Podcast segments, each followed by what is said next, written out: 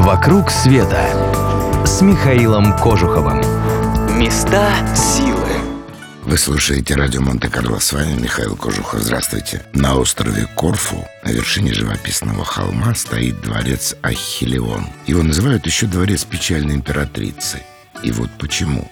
Здание построили в самом конце XIX века полностью на средства императрицы Елизаветы Австрийской. Елизавета или Сиси, как ее называли домашней, была баварской принцессой в 16 лет, отданной замуж за Франца Иосифа, императора Австрии.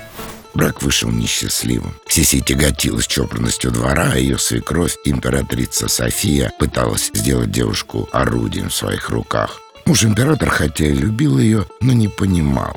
Консерватор и сторонник строгих порядков, он находил стремление Сиси помогать простым людям, приобщать их к управлению страной романтическим сумасбродством. Императрицу сначала клеймили за то, что она долго не могла родить императору наследника, а после рождения сына императрица-мать, по сути, отобрала его у Сиси. Елизавета утратила покой, потеряла здоровье, постепенно отдарилась от мужа и детей, начала проводить большую часть времени в путешествиях.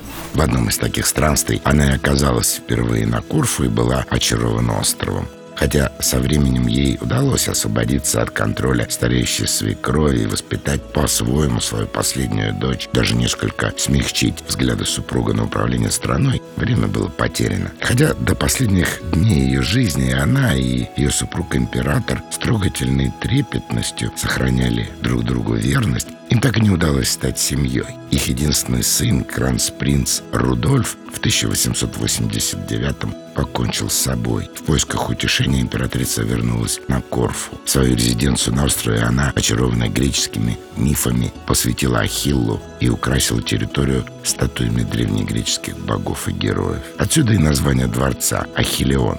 Сиси не удалось найти в нем покой. В скором времени она покинула дворец и вновь начала странствовать по миру, пока не была трагически убита в Швейцарии итальянским анархистом. Но ее дворец до сих пор хранит трагическую печать ее души.